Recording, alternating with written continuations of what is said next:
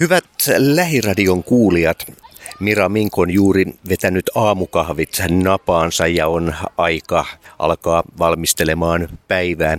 Mitä Mira Minkin tämän päivän ohjelmaan kuuluu?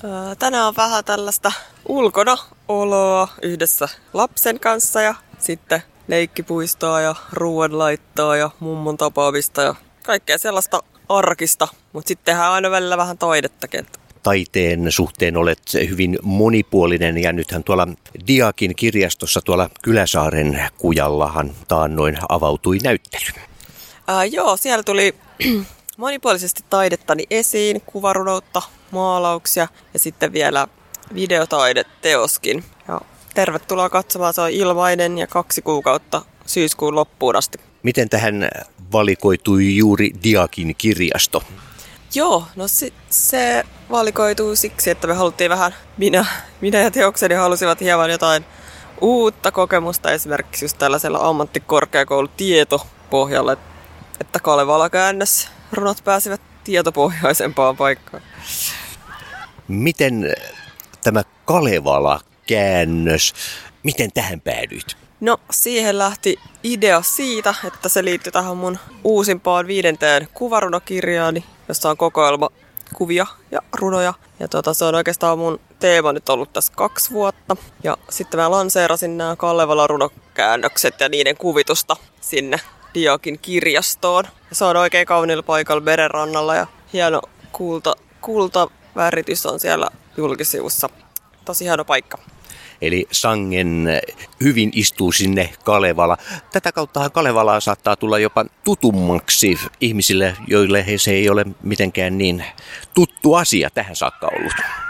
Niin, vaikka kaikillehan Kalevala kai on aika tuttu epos koulusta ja muutenkin, mutta sitten siinä on ehkä se, että tosiaan, että se voi tulla niinku just sille, että kuka haluaa tehdä niitä omassa taiteessa omalla tavalla. Eli mäkin tein ne niinku sellaisena vapaina käännöksinä ilman mitään tavallaan niin sääntöjä. Niin sen takia siitä tulee niin semmoinen omanlainen, mitä halus itse, niin kuin, että Kalevala runous minulle merkitsee. Tai se voi antaa niin kuin uusia merkityksiä omaan taiteeseen. Eli Mira Minko on pistänyt Kalevalan uusiksi. No melkein joo. Omakohtaisella kuvituksella ainakin. Että sieltä löytyy kalanpäätä ja luontoaihetta ja syksyistä värivaisevaa tuossa kun olet näyttelyäsi ollut rakentamassa, minkälaisiin asioihin ensimmäisenä kiinnität huomiota, kun on joku uusi tila, johon on tarkoitus pystyttää näyttely? Minkälaiset speksit siinä itse tilassa täytyy olla, että sä voit siihen sen näyttelyyn pystyttää ja mistä lähtökohdista sä lähdet sitten sitä asettamaan näitä teoksia paikalleen? No ainakin siellä pitää käydä siellä rakennuksessa muutamia kertoja ja sitten suunnitella ne teokset, mitä sinne aikoo laittaa. Ja siinä on sillä tavalla, että tässäkin Diakin näyttelyssä on sekä tämä toinen kerros kirjasto, ja siellä on esimerkiksi erityisenä elementtinä ikkuna, ja sitten on tämmöinen galleria Diak, ja sitten on vielä sellainen ruokala kokonaisuus, niin silloin siihen joutuu tosiaan vähän tutustumaan muutamia kertoja ja mittailemaan ja ottamaan kuvia, että tietää mikä koko ja mitkä systeemit sinne sopii. Ja sitten on tietysti aina erityisesti, että millaista ripustusta siellä on ja sellaista tarkempaa yksityiskohtaa, mitä pitää ottaa selville tai harkita. Onko ikinä käynyt niin, että sä johonkin tilaan oot vääntämässä jotain, sitten yhtäkkiä tuleekin kesken kaiken, että ei hitsi. Tämä ei kerrassaan väännyt tähän tilaan.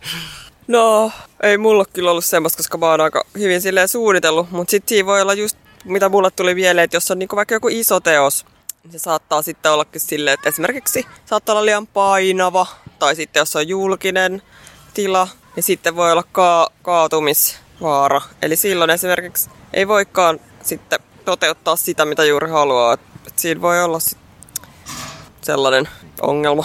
Eli ihan turvallisuuskysymykset esimerkiksi saattavat äh, saada aikaan kompromisseja. No joo, siis kompromisseja, tai sitten sun pitää jotenkin keksiä, mitä sä korvaat sen. Mutta siis sehän on vaan susta kiinni, koska se on sun oma suunnitelma ja sun omat teokset. Että jos ei sitten löydy mitään korvaavaa, niin pitää niinku vaihtaa aihetta tai ei tehdä koko näyttelyä. Ei ole kyllä sellaista tullut vielä eteen. Toivottavasti ei tule. Ja sitten no joo, videoteoksessa voi olla kanssa, luulisin, niinku semmoinen pulma, että jos on vaikka joku iso seinä tai jotain, että No, menee ja tiedä. En tiedä, kai isolle, isolle seinälle voi laittaa pienenkin videoteoksen.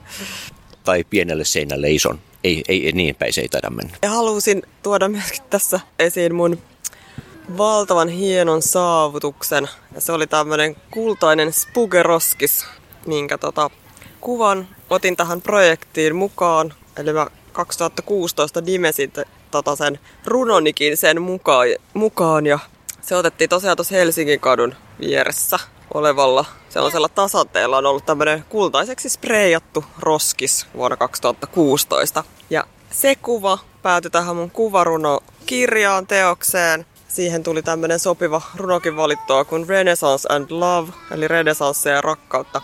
Ja se päättyi Venetsia Art Factorin ryhmänäyttelyyn. Eli se oli niinku tällainen kulttiteko omasta mielestäni ainakin.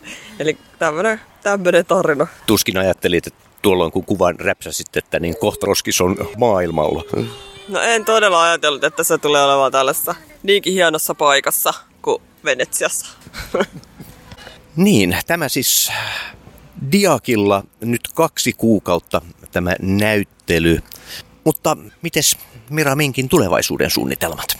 No, mon, monta tulevaisuuden suunnitelmaa tässä onkin, mutta tärkeä tämän viikon polttava aihe on, että menen tekemään ympäristöteostani, ympäristötaideteosta Espooseen. Uusia abstrakteja teoksia, joita olen maalannut. Kauanko tässä täytyy malttaa mielensä, että näkee nämä päivänvalossa? Tällä viikolla jo, ja myöhemmin voin, voin paljastaa paikan. mielenkiintoista. Nyt kannattaa ottaa ja seurata myös sitten myös Lähiradion somea. Ehkä teimme paljastuksia asiasta tässä sitten lähempänä. Mira Mink, kiitos. Kiitos.